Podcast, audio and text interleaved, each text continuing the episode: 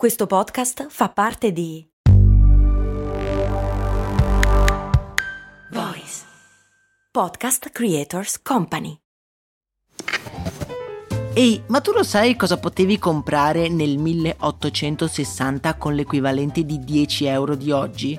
Beh, potevi comprare una casa e nel 1950 una piccola barca. Negli anni 70, sempre con 10 euro, potevi comprarti un vestito elegante. E oggi, con 10 euro, cosa puoi comprare? Un chilo di pane, un kebab? Effettivamente non un granché, ma puoi comunque investirli per il tuo futuro. Come? Beh, su Scalable, un'app che ti mette a disposizione gli strumenti essenziali per costruire una cultura del risparmio. Ti consente di investire in modo flessibile in azioni, ETF e fondi creando piani di accumulo automatici a partire da un solo euro.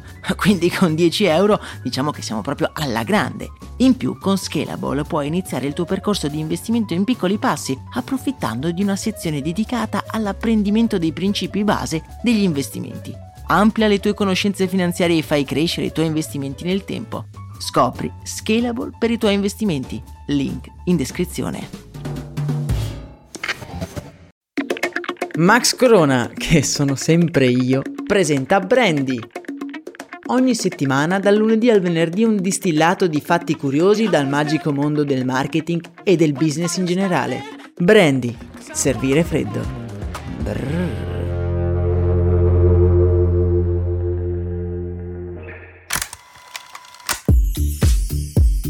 Buongiorno anche oggi, miei cari e mie care. Spero che questo audio vi trovi in splendida forma e se è vero che le cose possono sempre andare meglio, dobbiamo essere sempre consapevoli di tutte le cose belle che abbiamo. Già, ognuno di noi ha le proprie debolezze, dei momenti di sconforto e dei momenti in cui si sente semplicemente più vulnerabile. Questa mattina mi sono chiesto come ci si deve sentire ad essere invincibili e invulnerabili. Nell'episodio di Storia di di brand pubblicato recentemente in cui andiamo a rivivere la storia della Marvel, il grande, per chi non lo sapesse, brand di fumetti, abbiamo sfiorato la storia di un altro grande brand del settore, la DC, i cui personaggi di punta sono Wonder Woman, Batman, ma soprattutto Superman. Superman, ovvero il primo grande supereroe americano, incarna forse uno dei più grandi imbarazzi dell'essere umano, l'imbarazzo di essere vulnerabile, esorcizzandolo in un superuomo invincibile e senza macchia. Sfiorato da questo pensiero, oggi mi andava di andare a scavare nelle origini di questo personaggio, non solo nel suo passato fumettistico, ma andare ad indagare le persone, quelle vere che si nascondono dietro questo personaggio così poco umano.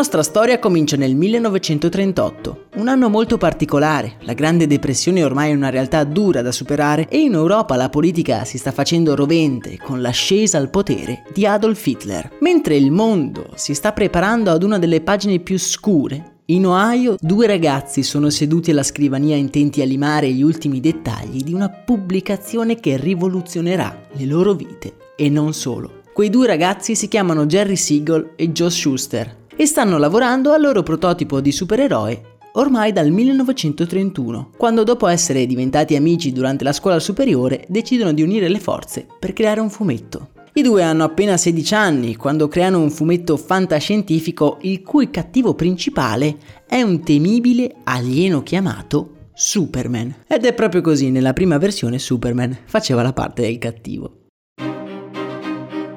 Jerry Siegel ha un sogno, vuole diventare un reporter. E infatti il suo primo fumetto si intitola proprio Jerry the Reporter, un'opera che verrà presto accantonata in favore di Superman, perché il potenziale di questo personaggio è davvero infinito quasi quanto la sua forza. In poco tempo i due si rendono conto che Superman non può essere il cattivo e diventa l'eroe della storia. Jerry eh, rovescia molto della sua vita nel personaggio, tanto che i primi bozzetti dell'aspetto fisico sono praticamente un autoritratto proprio di Jerry. E per disegnare Lois Lane, la fidanzata di Superman, prende come modella proprio sua moglie Joanna. In più, se vi ricordate, l'alter ego di Superman, Clark Kent, è proprio un reporter, il lavoro dei sogni del piccolo Jerry. Una volta definita la storia e i personaggi, i due cominciano a girare le varie aziende di produzione di fumetti per cercare di vendere il personaggio. La cosa non è facile perché all'epoca ci sono già due storyline fantascientifiche in circolazione. Stiamo parlando di Flash Gordon e Buck Rogers. Dopo numerosi incontri, però, è proprio la DC a dare una possibilità a questo superuomo creato da due liceali con zero esperienza.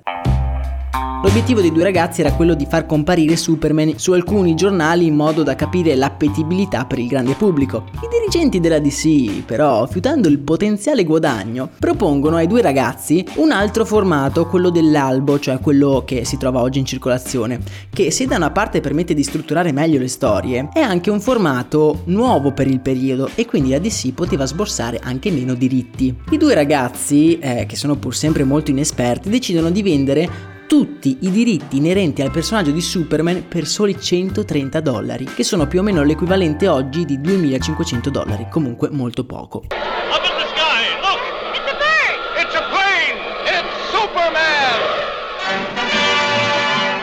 Inutile dire che dopo il 1938, anno di uscita del primo Superman, eh, il successo è ovvio. Eh, Schuster e Siegel cercano di rimpossessarsi dei diritti, ma viene detto loro che ormai il personaggio appartiene alla DC e che loro hanno due strade percorribili. O essere licenziati e quindi essere rimpiazzati da altri disegnatori, oppure lavorare alla DC e evolvere il loro personaggio che hanno creato ma che gli era stato sottratto con l'inganno.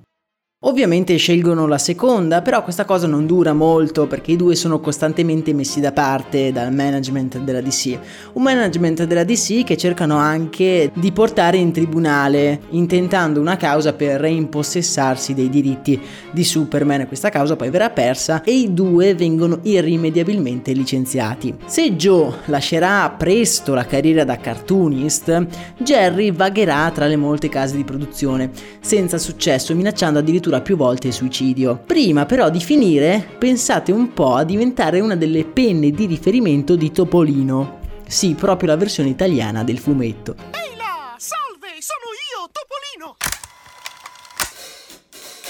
Per Topolino infatti realizzerà ben 160 storie inedite, portandolo ad essere uno degli autori più prolifici e apprezzati del fumetto italiano. Le battaglie legali con la DC per la paternità dell'uomo d'acciaio continueranno per i decenni, fino a che nel 1978 la Warner Bros., che nel frattempo ha comprato la DC, riconoscerà la paternità di Jerry e Joe, riconoscendogli anche un rimborso di 20.000 dollari all'anno. Ad essere onesto, uh, il personaggio di Superman non mi ha mai fatto impazzire. La sua perfezione è come un manifesto alle nostre debolezze. Però se mi fermo a pensare, Superman non è un essere umano, non viene dalla Terra. E forse sono proprio i nostri momenti di debolezza e di sconforto a renderci umani. E con questa riflessione siamo arrivati alla fine di questo episodio. Spero di avervi dato la giusta carica per affrontare la giornata. Un abbraccio specialmente a tutti quelli che stanno passando un brutto momento. Non saremo dei Superman, ma in un modo o nell'altro ce la faremo. Un saluto da Max Corona.